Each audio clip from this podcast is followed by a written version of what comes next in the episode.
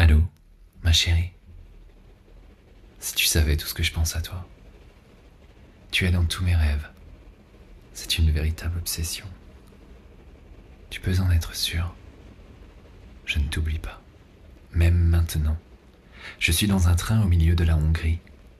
Ce que je fais là n'a pas beaucoup d'importance, mais ce qui est sûr, c'est que j'aimerais être ici, avec toi. On pourrait admirer les paysages qui défilent lentement, ou mieux, on passerait des heures l'un près de l'autre, les yeux dans les yeux. La direction, c'est Istanbul. Le train, l'Orient Express. Tiens, on s'arrête en vaste campagne juste avant la frontière avec la Roumanie. Tu en profites pour monter. Je t'attendais. Il fait nuit, et dehors, la température semble glaciale.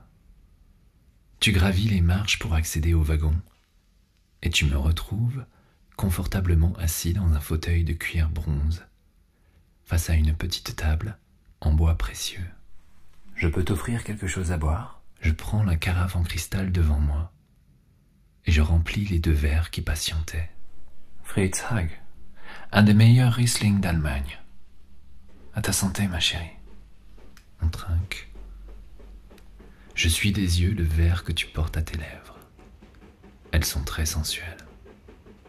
Leur forme, leur couleur, tout de tes lèvres me donne envie de les embrasser. Mais il y a une table entre nous.